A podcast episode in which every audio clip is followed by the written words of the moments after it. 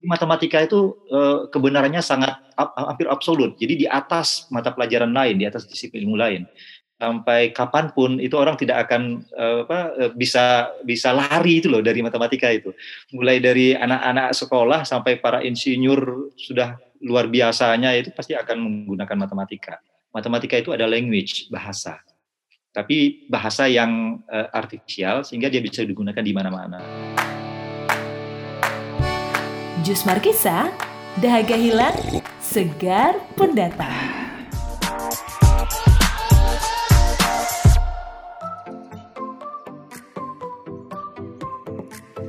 Hai Jusers, ketemu lagi dengan Susan Wibowo di sini dalam podcast Jus Markisa, podcast yang selalu menyegarkan di setiap episodenya. Apa kabarmu hari ini? Semoga masih tetap sehat ya dan terus semangat meskipun saat ini kita masih uh, mengalami pemberlakuan pembatasan kegiatan masyarakat. Jadi sebaiknya juicers tetap patuhi himbauan dari pemerintah untuk pakai masker, cuci tangan dengan air dan sabun, uh, terus menjaga jarak dan menghindari kerumunan ya. Pokoknya jangan lupa itu 3M atau 5M atau apa pun itu diterapkan dengan penuh keikhlasan demi memutus mata rantai COVID-19. Nah, di masa pandemi ini salah satu yang membuat uh, terjadi perubahan yang cukup radikal bagi orang tua adalah ketika harus menjaga, mendampingi anak-anaknya mengerjakan tugas-tugas dari sekolah orang tua banyak yang awal-awalnya berteriak-teriak. Ternyata jadi guru itu susah ya karena harus tahu karakter anak, harus tahu mood anak agar mereka mau belajar dan akhirnya mau mengerjakan tugas. Salah satu tugas yang menjadi dalam tanda kutip momok bagi orang tua dan juga siswa adalah apa? Matematika. Ya kan Jusers karena Susan juga ngalami yang begitu dulu waktu SD ya. Takut banget kalau sudah ada jadwalnya tuh menunjukkan ini jamnya matematika. Gimana Jusers kamu takut apa enggak sih sama matematika? Kalau berani acung dua jempol untuk kamu ya. Karena nggak pusing terus nggak iya lihat angka-angka rumus-rumus gitu nggak pusing dan bisa paham itu sungguh menakjubkan. Dan kali ini seperti biasa Jus Markisa menghadirkan narasumber yang berkompeten dan asyik serta menginspirasi dan beliau ini uh, sangat mencintai matematika. Sudah penasaran belum? Kita langsung sapa Bapak Sumardiono di sini atau akrab disapa dengan Mas Dion. Beliau ini adalah direktur dari Simio Kitab in Mathematics yang kantor pusatnya ada di Yogyakarta. Selamat sore Mas Dion. Selamat sore. Sehat ya Mas ya? Sehat, sehat. Alhamdulillah. Syukurlah. Nah hari ini hari libur Juicers bertepatan dengan Hari Raya Imlek gitu ya. Jadi ada waktu luang ini di tengah-tengah kesibukan dari Mas Dion selaku Direktur Simio Kitab in Mathematics. Mas Dion, ini kenapa uh, saya tertarik untuk menghadirkan Mas Dion di Jus Markisa kali ini itu karena uh, ada kayak semacam seminar gitu ya, Simio Outlook uh, tentang Merdeka Belajar beberapa waktu lalu dan di situ tuh Mas Dio mengatakan bahwa salah satu tagline dari Simio Kitab in Mathematics itu adalah apa users Learning mathematics joyfully and meaningfully. Bagi orang yang takut atau nggak begitu cinta sama matematika itu langsung mendengar itu langsung wow bisa ya learning mathematics joyfully and meaningfully. Seperti apa sih learning mathematics joyfully and meaningfully itu Mas Dion? Baik, terima kasih Mbak Susan uh, atas kesempatan yang baik ini gitu ya bisa menemui para user dalam kegiatan podcast yang sungguh menarik menurut saya ini kesempatan yang yang apa uh, yang menarik bagi saya begitu ya. uh, kaitannya dengan tema tadi yang disampaikan tentang mathematics, uh, learning mathematics joyfully and meaningfully. Ya, jadi berangkat dari persoalan seperti yang tadi Mbak Susan sampaikan. Jadi matematik itu sebagai salah satu mapel ya atau mata pelajaran yang dalam tanda petik momo. Momo itu bahasa Jawa ya. Iya, momo hantu. nah, momo itu hantu lah gitu ya, menghantui. Mm -mm. Yang dihantui apa sih sebenarnya perasaan. Jadi anak-anak itu punya perasaan takut terhadap pelajaran matematika. Um, ini mencoba coba kita uh, pecahkan, kita cari solusinya gitu uh, dengan cara yang mendekati uh, perasaan juga sebenarnya. Uh, selain, itu tentang metode atau cara yang dilakukan guru, bagaimana seharusnya supaya pelajaran itu lebih mudah untuk dipahami. Um, karena persoalan kita ini sebenarnya kan adalah uh, kembali ke dasar, anu Mbak Susan, gitu. Maksud saya uh, ketika orang ingin belajar sesuatu, motivasi itu adalah yang paling penting begitu ketika anak motivasinya sudah sangat kuat begitu, sesulit apa pun yang akan dia pelajari itu, dia akan enjoy aja. Dia akan tekun, dia tidak akan apa uh, merasa gagal walaupun mengalami beberapa kesalahan, kegagalan begitu ya. Dia terus berjuang dan pada akhirnya dia akan mendapatkan apa yang dia inginkan.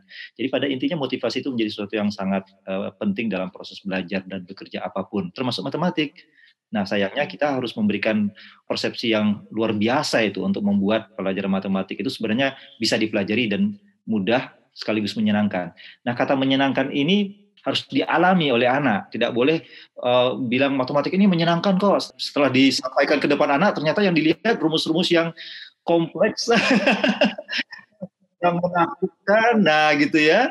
Lagi kalau anak-anak pas mengerjakan baru sekali dua kali salah, langsung di hardik di apa lah ini ini ini yang akan mengakibatkan anak-anak motivasinya akan terus down.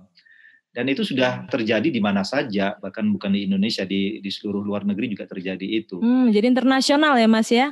Gak cuma kita-kita ini aja ya? Gimana sih Mas e, memotivasi anak biar akhirnya tuh percaya dan bisa menikmati pembelajaran matematika ini, ini asik loh, ini nyenengin loh, itu gimana itu?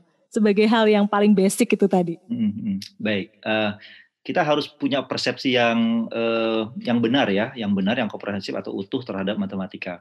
Jadi ada might atau mitos terkait matematika yang uh, selama ini kayaknya diwariskan ya dari generasi ke generasi, baik itu di uh, formal education misalnya di sekolah maupun di non formal atau informal education di keluarga di lingkungan. Apa itu? Bahwa matematika itu hanya terdiri atas angka-angka. Ini sebetulnya tidak benar. Bahwa matematika harus selalu dengan rumus. Ini juga tidak benar bahwa matematika itu kalau cepat berhitung ini juga tidak benar. Oh iya ya, tidak ya. benar. Itu hanya bagian-bagian yang sulit, bagian-bagian apa uh, kecil dari matematika sesungguhnya. Sebagai hmm. contoh saya misalnya, saya dulu uh, ketika SD itu kecepatan berhitungnya tidak sebagus kal kalkulator lah gitu ya. Pasti ya. Itu ya Mas ya? SD, SD kelas berapa ini? SD, SD kelas berapa? Kelas 3, kelas 4 gitu. Ya dulu kan ada ada apa? Ada tabel perkalian, penjumlahan di belakang sampul mm -hmm. ya. Nah, harus itu, diafalin kan Mas itu Mas? Betul, saya tuh termasuk yang yang yang telat lah begitu sampai dipukulin apa ini. Karena itu mungkin orang akan berpikir, wah ini yang namanya Sumardono ini nggak bakat matematik, nggak akan bisa itu nanti proporsinya terkait dengan matematika. Karena memang berhitung saya tidak sebagus lah, tidak bagus di ya, adalah hal berhitung. Sampai sekarang bahkan mungkin ya. nah, tapi saya menemukan passionnya di matematik bukan karena berhitung, Mbak Susan. Saya menemukan passion pertama kali di matematik itu karena melukis, jadi bukan karena menghitung. Begitu ya? Iya. Jadi ada korelasi antara melukis dengan akhirnya mencintai matematika ya? Ada, benar. Menarik ini. Ceritanya gimana dan sejak kapan itu Mas? Kalau SD tadi untuk menghafalkan perkalian aja masih susah ya Mas ya? Iya, iya.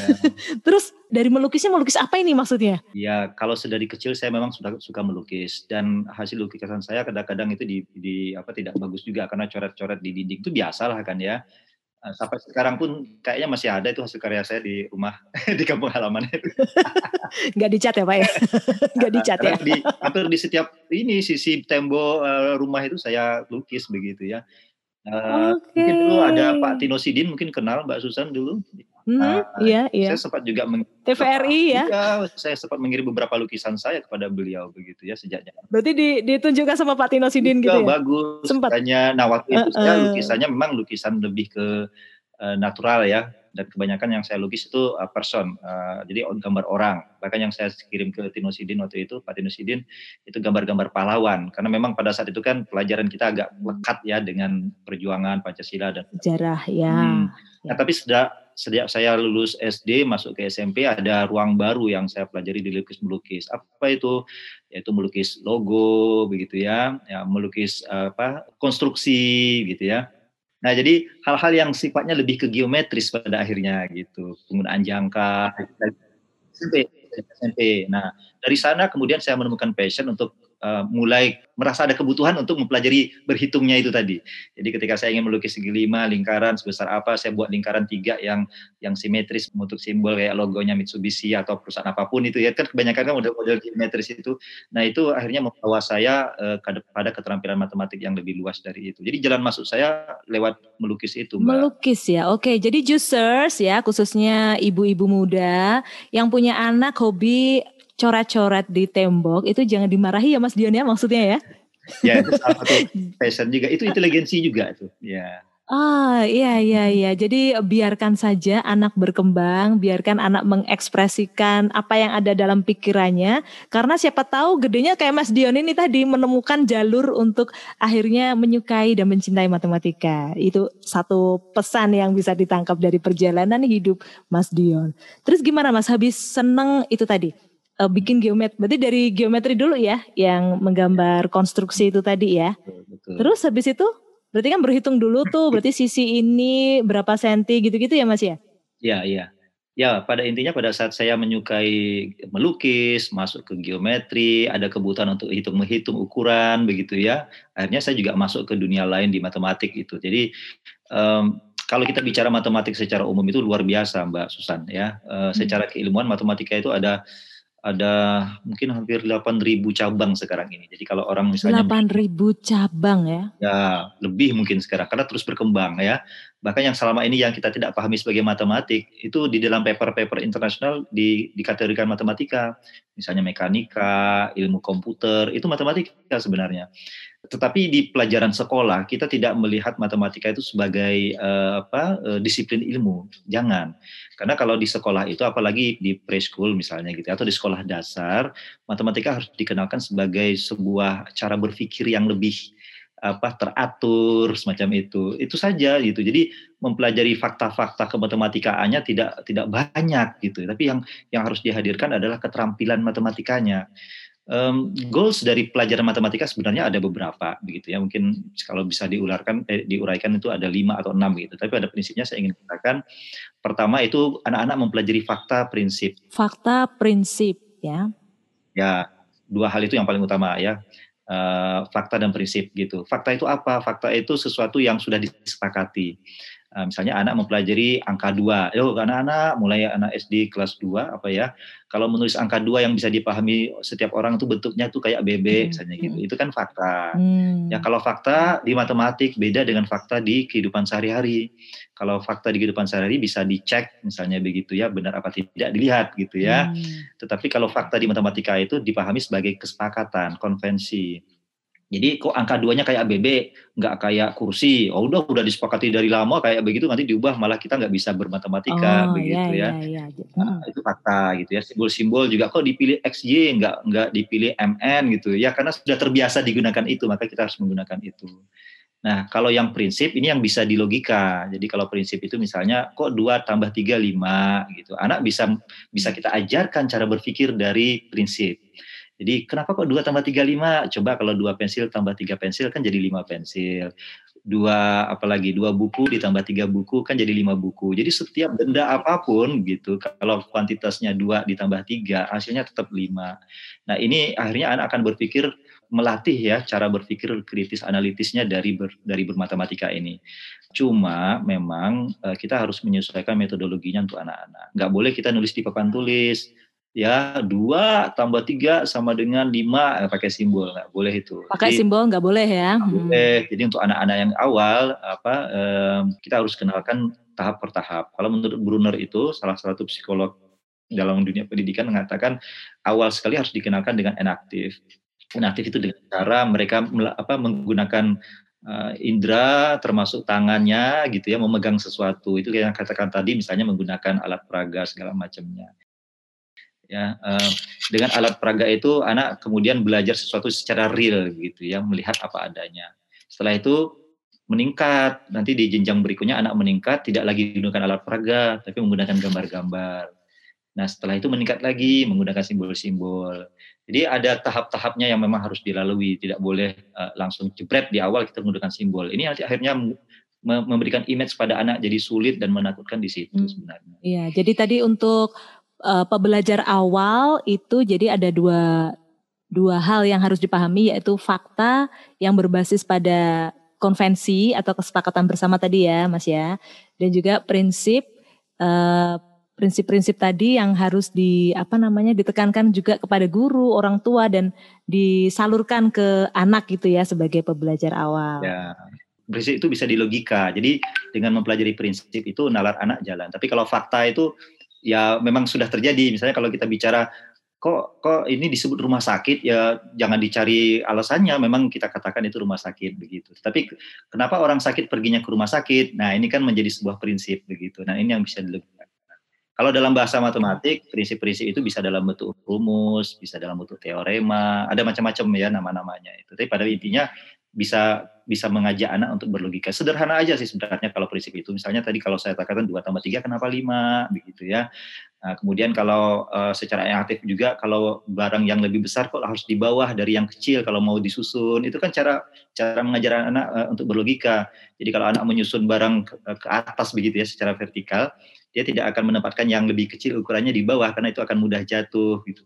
Ini juga mengajarkan logika pada anak. Walaupun itu sifatnya tidak harus ke matematik murni, tapi matematikanya apa di sini masuk itu apa namanya besar ukurannya begitu ya. Susunannya itu masuk. Jadi belajar matematik gak harus rumus dan angka-angka sih ya pola-pola pattern uh, kemudian uh, susunan urutan itu juga termasuk konsep-konsep matematika. Ah, banyak sekali ya apa layernya hmm. gitu ya atau kedalaman ya, dari ya. matematika sebagai ilmu yang murni ya Mas ya.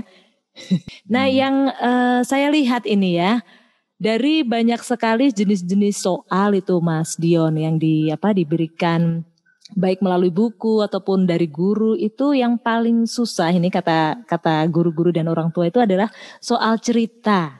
Benar nggak Mas Dion? Iya iya. Uh, ini sebenarnya efek dari proses uh, pembelajaran yang terlalu banyak menekankan kepada rumus-rumus singkat ya atau kepada uh, simbolisme yang terlalu dini sehingga anak sebenarnya pada saat itu dibawa ke dunia yang uh, apa ya tidak berangkat dari situasi nyata. Jadi ini kan menjadi proses proses apa pembiasaan yang tidak pas sebenarnya. Sehingga ketika mereka berhubungan lagi dengan ke dunia nyata menjadi asing dunia nyata, nyatanya begitu. Oh ya, iya jadi, jadi ada sesuatu yang terbalik gitu ya iya, Mas ya di betul, sini ya. Itu. Hmm. Jadi anak sudah terbiasa ya, dengan ya. dunia matematika yang uh, apa lepas dari dunia nyata hanya bermain angka, rumus gitu ketika balik ke dunia nyata dia bingung Padahal seharusnya uh, dunia nyata itu harus menjadi pembiasaan dulu di di sekolah dasar gitu. Jadi hmm. uh, ini ini menjadi apa um, PR bagi teman-teman kita yang menjadi pendidik atau guru sebenarnya ini kan. Uh, walaupun kita maklumi ya, uh, hampir semua kebanyakan guru-guru di sekolah dasar kan tidak berspesialisasi psikologi atau pendidikan matematik. Betul. Jadi betul. ya hanya Karena guru kelas ya Mas ya. Iya, guru hmm. kelas. Jadi ada yang guru olahraga ngajar juga matematik gitu. Jadi nah, iya, uh, iya, jadi psikologi dan metodologi pengenalan matematikanya mungkin belum dipelajari secara utuh begitu ya. Nah, betul. Nah, uh, ya intinya memang harus dikenalkan matematik itu dalam bentuk representasi yang sangat dekat dengan kehidupan nyata sehingga nanti pada saat anak uh, bertemu dengan soal cerita sudah jadi terbiasa begitu. Jadi uh, yang kedua ya seperti yang saya katakan, katakan sebelumnya harus pada orientasi uh, keterampilan yaitu keterampilan berpikir, keterampilan memahami masalah, keterampilan menghadirkan alternatif cara penyelesaian yang tidak harus satu-satunya sebagai dengan rumus, ada banyak cara lain. Dan keterampilan untuk apa uh, uh, menilai, mengevaluasi uh, soal dan jawaban. Um, ini harus ditekankan cara berpikirnya itu ya. Jangan ya, orientasinya ya. mengenalkan rumus secara cepat kemudian menyelesaikan soal-soal juga dengan cara cepat. Ini ini yang akhirnya membuat anak teralienasi dari kehidupan nyata jadi sehingga nah. balik ke soal nyata jadi bingung gitu karena sudah sudah terbiasa hmm. berada di dunia yang tidak nyata tadi yang di dunia abstrak. Iya, itu hmm. mengapa sebabnya kita saat ini akan bergerak ke literal numerik itu ya Mas ya. Apakah ini ya, termasuk betul. yang akan dijawab di situ? Of course, memang hmm. gitu. Jadi yang namanya literasi itu kalau dalam bahasa sederhana itu keterampilan beradaptasi dengan kebutuhan sehari-hari. Itu namanya literasi. Nah, misalnya kita tidak literate teknologi, kenapa? bisa beli gadget mahal-mahal gitu tapi untuk video call bingung misalnya gitu kan nggak literate misalnya ya karena dia tidak bisa menggunakan fitur itu. Padahal fitur itu itu sudah sesuatu yang sangat lumrah dalam kehidupan nyata gitu. Jadi ini bukan kemudian kalau orang mengatakan dia tidak tidak punya keterampilan interpretasi teknologi karena dia tidak bisa bahasa pemrograman eh, terlalu tinggi itu, itu terlalu tinggi ya. tapi tapi menggunakan teknologi yang ada itu bisa enggak gitu. Jadi adaptasi sebenarnya literate itu. Nah, termasuk di matematik. Matematik kalau dia bisa hafal rumus sampai 13 halaman atau satu buku wow. tapi dia tidak bisa memecahkan tidak bisa memecahkan masalah sehari-hari ya nggak nggak literate matematik namanya begitu kalau bahasa sekarang kan istilahnya numerasi ya. kenapa disebut numerasi karena eh, awalnya memang berhubungan dengan nomor, nomor ya. nomor gitu ya. Tapi bahasa numerasi jangan dipahami sebagai numeral saja menggunakan angka-angka karena matematika eh, lebih luas dari itu.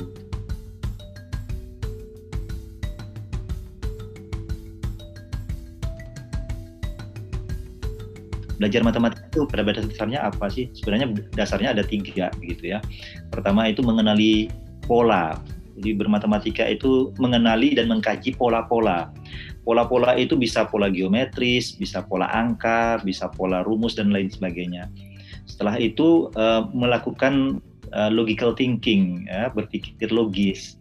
Berpikir logis nggak harus menggunakan logika matematik, berpikir logis juga bisa menggunakan logika awam, ya, akal sehat. Bagi anak-anak cukup akal sehat.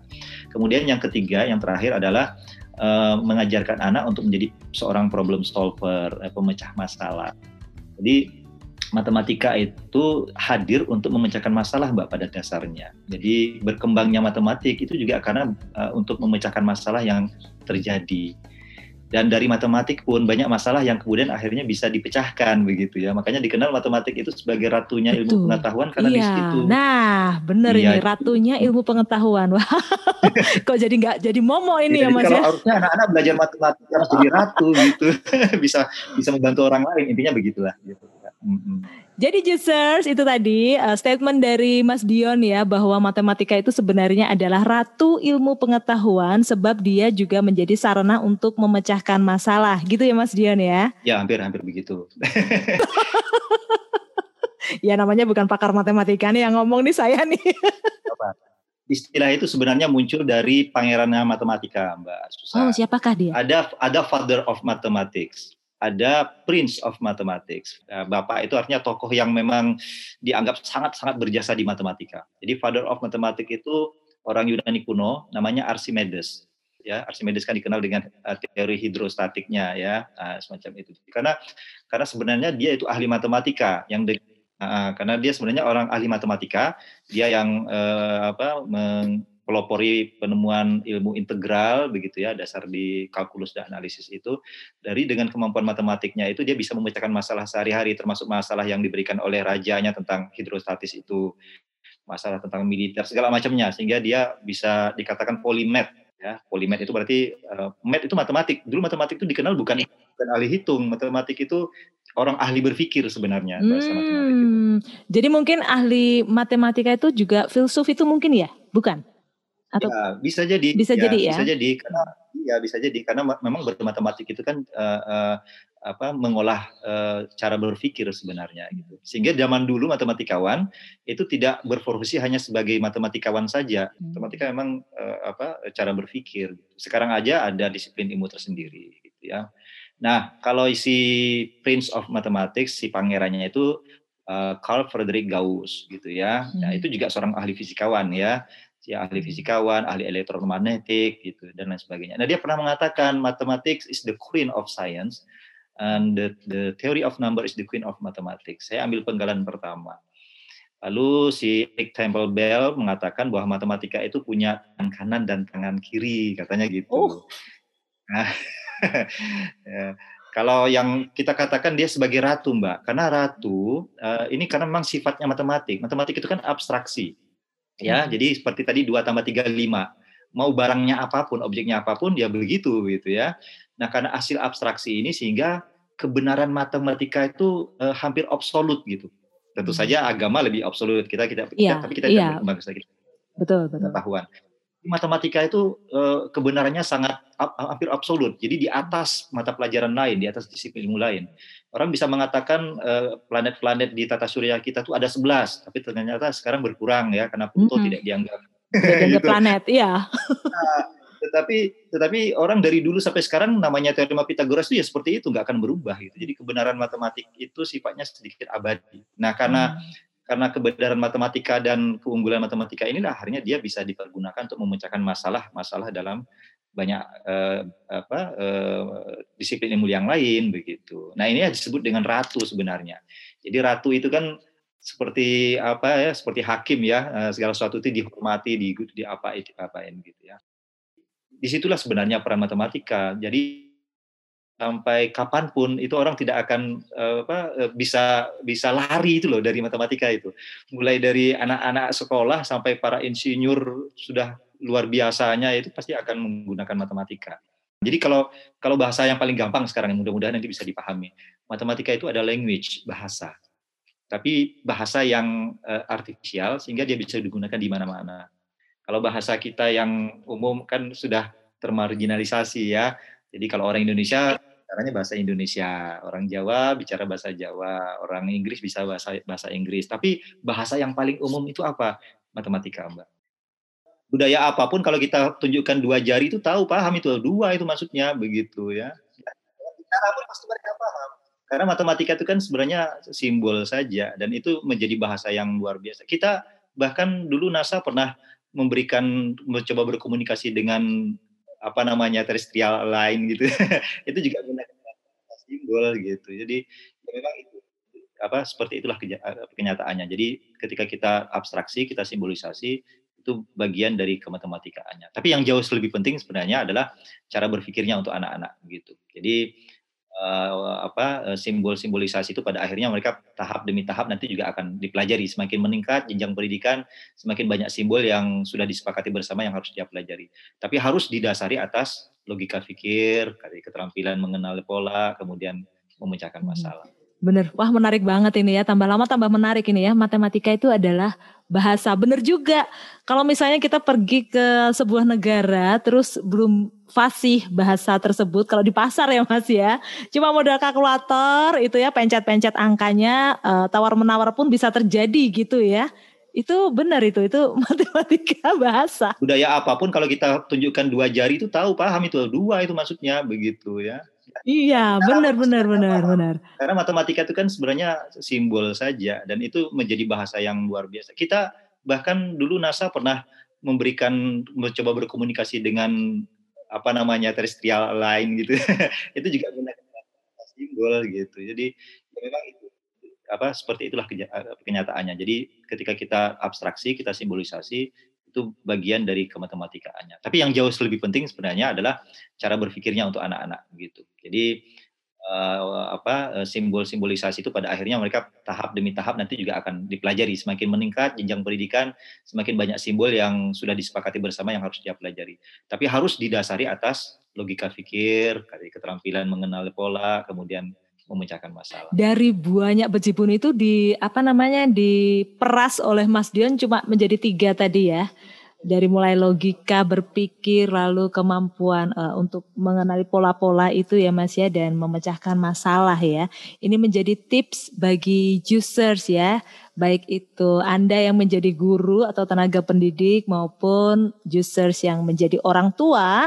Jadi jangan pusing lagi untuk menggiring anak-anak menyukai matematika atau kalau mereka pas mengerjakan tugas atau PR dari Bapak Ibu guru berarti didekatkan dengan dunia nyata begitu ya Mas ya. Guru-guru juga harus hmm, guru-guru juga ya, harus jadi, punya pemahaman ya. Jadi kalau apalagi di masa pandemi ini jangan mengedril anak-anak sebenarnya. Jadi PR atau tugas pun tidak harus banyak, uh, sedikit, tetapi dari sedikit itu anak bisa apa mengelaborasi lebih dalam begitu dengan apa uh, lingkungan nyatanya di di rumah misalnya begitu. Sehingga dengan satu dua soal pun kalau anak bisa mengelaborasi diberi kesempatan itu kan jalan cara berpikir logikanya gitu.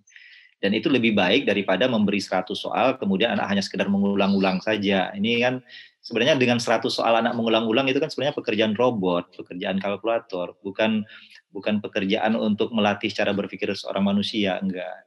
Jadi kalau orang manusia itu kan sebenarnya diberikan satu soal, ya mulai dari sederhana hingga kompleks begitu ya. tapi tidak harus banyak dari soal itu kemudian ada sesuatu yang harus dia lakukan, ada banyak pilihan, ada banyak alternatif yang harus dia lakukan. Nah, satu hal Mbak Mbak Susan ini yang paling uh, ketika kita mengenalkan sebuah soal kepada anak, ya mungkin soalnya sederhana tapi tidak bisa dipecahkan dengan segera. Misalnya apa Mas? Uh, misalnya soal sederhana uh, tidak bisa dipecahkan dengan segera. Nah ini nih kontradiktif uh, ini ya. Gini, Nah, misalnya saya kasih soal begini, anak-anak misalnya di rumah sudah punya buku misalnya. Buku kan kertasnya itu tidak selalu bentuknya persegi kan, Iya, iya, iya. Ya. Banyak kan persegi panjang toh. Mm -hmm. Betul, betul. Hmm, so, sedangkan Nah, untuk anak-anak preschool saya saya kasih tugas aja. Coba dengan cara lipat melipat jadikan kertas itu menjadi persegi bentuknya gitu. Hmm. Oh, jadi kan melipat kertas gitu ya. Hmm, jadi ya. persegi. Iya, iya, nah, iya caranya kan tidak ada rumusnya, benar nggak? Betul, betul. Nah, jadi anak diajak bereksplor, bereksplorasi ada cara cara melipatnya supaya menjadi sebuah persegi begitu. Mm-hmm. Nah, kalau anak melakukan itu kemudian dia gagal, nah ini pentingnya. Jadi belajar matematik itu atau belajar apa pun, kegagalan itu adalah sebuah kemajuan yang tertunda. Nah, apa yang kita maksud di situ? kalau anak melakukan satu cara lipatan dia gagal, dia tahu itu tidak benar gitu. Maka dia akan mencoba cara lain. Itu kan juga pengetahuan sebenarnya. Mm -hmm. Nah, itu. Dan kita sebagai guru, termasuk orang tua, barangkali mm -hmm. yang membimbing anak itu, mm -hmm. ya harus harus harus sabar gitu loh. Mm -hmm. Harus sabar ketika anak menemui kesulitan uh, melakukan kesalahan, tidak kemudian membuat mereka drop gitu, mengatakan ah, kamu nggak bisa segala macam gitu. Mm -hmm. Oh kamu hampir hampir saja berhasil, intinya begitu. Jadi memberikan dorongan. Hmm. Karena eh, belajar matematik itu tentu butuh kesalahan sebenarnya. Kenapa saya katakan saya katakan butuh kesalahan? Karena ini untuk melatih mereka untuk tahan banting sebenarnya belajar matematik. Ya ada orang belajar matematik itu langsung jebret langsung benar. Ketika dia dikasih soal jebret langsung benar, dia nggak belajar sebenarnya. Hanya gunakan rumus, gunakan kalkulator. Jadi belajar itu kan melatih, saya katakan ya belajar matematika kan melatih pikiran dan pikiran itu bisa jadi uh, di tahap awal tuh melakukan kesalahan, tapi kemudian dia kemudian berkembang menjadikan itu menjadi guru terbaik bagi dia. Oh cara ini enggak ya, kalau cara ini gimana gitu. Ini pentingnya proses belajar matematik itu seperti itu. Gitu. Hmm, ya itu juicers ya. Jadi, ya. Uh, ini salah satu juga barangkali salah satu salah satu tips itu untuk para juicer hmm. ya uh, bahwa Eh, belajar itu pasti menemukan kesalahan dan kesalahan itu eh, step untuk kita menempuh uh, kesuksesan. Apalagi di matematik begitu. Jadi ini harus harus harus menjadi pemahaman gitu. Ya. Jadi jangan sampai kemudian anak nanti terbawa juga Bu, ini saya sudah coba satu dua kali kok gagal ya. Ada rumus singkatnya enggak? Ah, ini jangan langsung diberikan. Nah, itu. Karena rumus singkat, rumus singkat itu tidak melatih anak bermatematika sebenarnya hmm. ya rumus singkat itu kan hanya untuk para insinyur para operator tapi anak-anak itu kan learners pembelajar hmm. jadi uh, belajar itu sebenarnya adalah uh, understanding begitu ya hmm. nah, jadi uh, ini mengutip salah satu quote dari uh, seorang tokoh dia mengatakan bahwa uh, matematika itu sesungguhnya adalah understanding. Jadi kalau ketika anak belajar matematik, dia dapat nilai bagus, tapi ketika ditanya kamu paham nggak tentang itu, dia tidak paham, belum belajar. Oke, okay. ya, luar biasa ini. Jadi orientasinya jangan jangan ke nilai. Jadi orientasinya adalah uh, seberapa besar kemajuan dia uh, mengalami proses belajar itu. Mm -hmm. Sekecil apa pun, termasuk tadi misalnya proses lipat melipat, susun menyusun, gitu dengan alat-alat permainan. Uh. Misalnya begitu. Iya, jadi dari hal-hal yang sederhana di keseharian yang bisa kita jumpai di sekeliling anak-anak itu bisa menjadi sarana ya untuk orang tua atau guru membuat anak-anak itu memahami pola pikir untuk pada akhirnya memecahkan masalah meskipun di awal-awalnya pasti ada kegagalan gitu ya Mas ya. Sama juga dengan Mas Dion ya, meskipun di SD-nya tadi uh, kemampuan untuk berhitungnya ya masih belum se luar biasa sekarang sampai menduduki posisi sebagai direktur Simio Kitab in Mathematics itu pasti juga mengalami yang dikatakan kemajuan yang tertunda tadi ya, ya Mas ya? Iya, pasti Mbak. Saya saya melakukan banyak kegagalan gitu. Bahkan ya saya dulu pernah disetrap ya istilahnya dulu ya disetrap, kemudian uh, apa wajah warna-warni karena kapur warna-warni ketika ditanya perkalian nggak bisa jawab itu udah, udah pernah saya alami juga.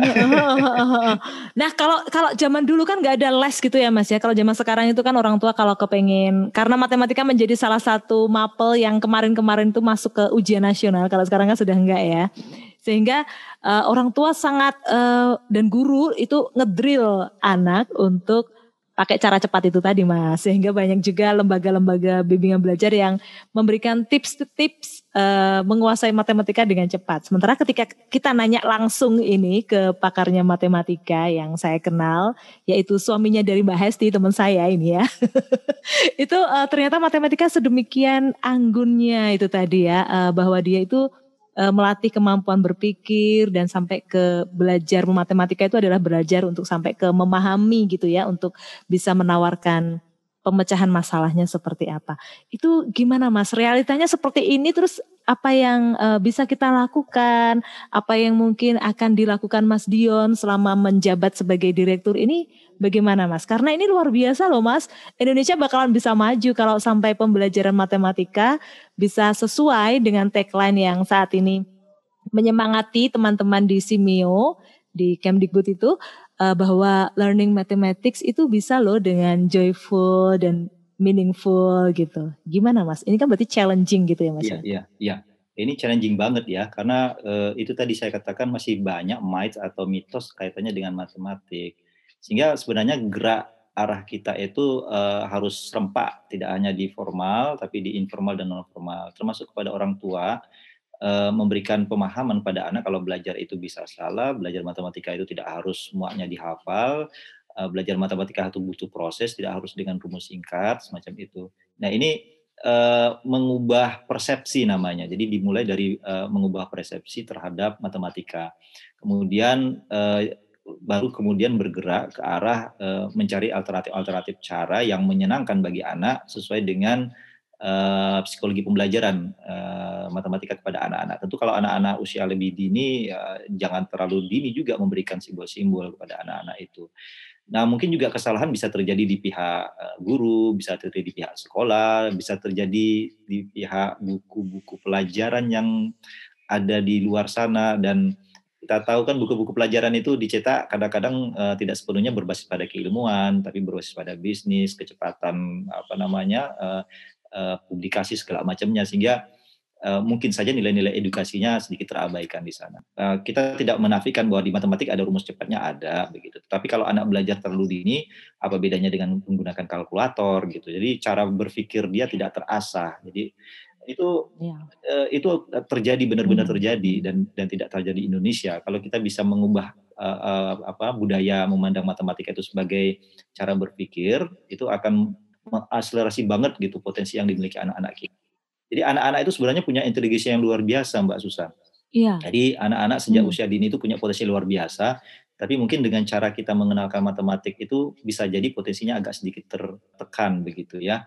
Uh, kalau penelitian TIMS itu, TIMS itu salah satu uh, organisasi internasional dalam evaluasi di matematik, uh, sains dan bahasa. Anak-anak di usia dini kelas rendah itu sebenarnya dia punya passion, punya curiosity, curiosity itu rasa, rasa ingin, tahu. untuk belajar itu, uh, itu tinggi sekali sebenarnya. Tetapi uh, asesmen berikutnya di jenjang jenjang sekolah dasar di tingkat akhir itu menurun. Hmm. Itu jadi Eh, rasa ingin tahunya menurun gitu ya passionnya terhadap proses belajar mengajar menurun ke matematika menurun itu semuanya menurun nah ini sebenarnya ada apa kan hmm. gitu ini kan berarti kan proses kita uh, apa uh, menangani uh, kemampuan anaknya mungkin ada yang salah gitu. Nah mungkin salah satu atau salah duanya tadi saya sampaikan tadi di, di bagian depan. Terlalu banyak ke orientasi simbol rumus cepat dan sebagainya. Nah apalagi kan sekarang pemerintah sudah punya concern ya. Jadi uh, rankingisasi itu tidak perlu di sekolah ya. Tidak ada ranking-rankingan itu. Karena anak uh, anak itu diukur kemampuannya atas dasar uh, apa diri sendiri kalau dulu bisa apa sekarang bisa apa begitu jadi kemajuan anak tidak bisa kita buat seragam kemudian juga kita tidak lagi ada UN ya ber, tapi lebih berbasis ke literasi tadi nah literasi itu basisnya adalah proses juga kalau anak tidak punya pengalaman berpikir pengalaman susahnya memecahkan masalah, nanti dia, dia tidak akan uh, tahan dengan apa soal-soal literasi itu. Karena soal-soal literasi juga terkaitannya dengan soal cerita, hmm, Mbak. Mbak yeah. Gak ada nanti rumus-rumus cepat untuk bisa menyelesaikan itu nggak hmm, ada. Yeah, yeah. Tapi ketika anak sudah terbiasa melatih cara berpikirnya itu akan mudah gitu. Insya Allah akan mudah. Kalau rumus cepat itu kan sebenarnya bisa gagal Mbak. Kalau saya kasih rumus cepat dengan soal yang ini, kalau soalnya saya ubah sedikit aja rumus cepatnya jadi berubah lagi sehingga sehingga anak dengan soal ada 100 itu ada 100 rumus cepat itu akhirnya mereka hanya kerjanya cuma menghafal hmm. saja bandingkan dengan anak yang sudah terbiasa memecahkan masalah gitu ya nanti kalau soalnya berubah dikit aja dia pasti bisa beradaptasi dengan itu. Jadi literate sekali. Karena logikanya sudah terasah ya, ya dan itu sebenarnya bekalnya sudah ada di sejak dini. Anak-anak itu sudah punya punya bekal di sana. Jadi rasa ingin tahunya. Kan anak-anak kecil kan rasa ingin tahunya luar biasa kan? Ya rasa ingin tahu itu uh, apa sesuatu yang sangat penting dalam proses belajar mengajar. Jangan sampai nanti kita di pembelajaran sekolah itu akhirnya me, me, apa, rasa ingin tahu anak, passion anak, apresiasi anak kepada kepada proses belajar itu. Gara-gara kita salah menempatkan apa uh, konten matematik dan pelajaran yang lain ya dan cara mengajarkannya. Jadi uh, mungkin tahun mungkin 20 30 kita sudah tidak punya pelajaran, Mbak bisa jadi begitu. Iya, iya, ya. mungkin seperti itu ya ke depannya ya, ya. Apalagi sekarang kan sudah ada ngetren istilah STEM ya. Ini sekedar informasi juga pada uh, juicer. Juicers ya. STEM kepanjangannya apa Mas Dion? nah, itu artinya uh, sudah ada tren untuk mengintegrasi uh, ilmu pengetahuan begitu. Jadi STEM itu ada sains, teknologi, uh, engineering, engineering ya, and mathematics. Jadi bes, jadi mungkin 10 tahun lagi nggak ada pelajaran matematik, nggak ada pelajaran sains, nggak ada pelajaran biologi, yang ada adalah pelajaran STEM begitu. Ya, hmm. Ya mungkin 100 tahun lagi nggak ada lagi buku pelajaran, yang ada adalah pelajaran anak mengenali lingkungan itu aja mungkin.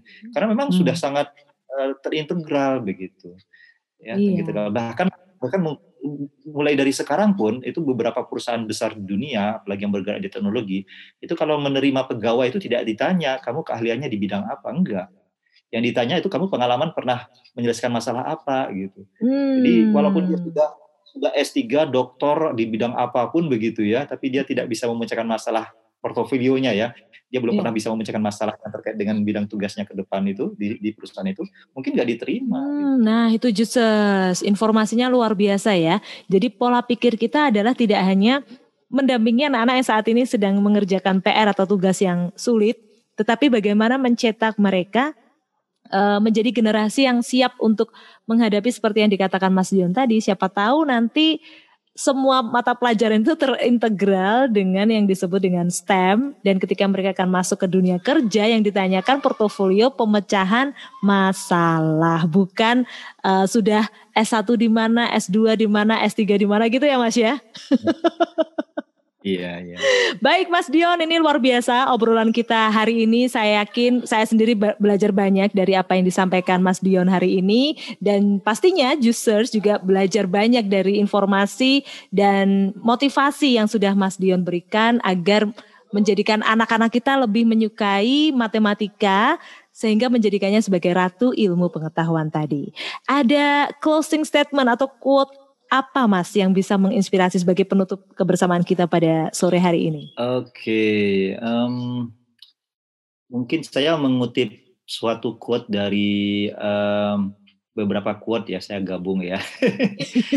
Ada quote dari Sakuntala Devi. Sakuntala Devi itu matematikawan India, uh, prodigi di matematik, kecepatan berhitungnya luar biasa, tapi pemahaman matematikanya juga luar biasa. Dia pernah mengatakan begini, kamu tidak perlu takut dengan matematika karena matematika hadir di mana pun dan kapan pun begitu.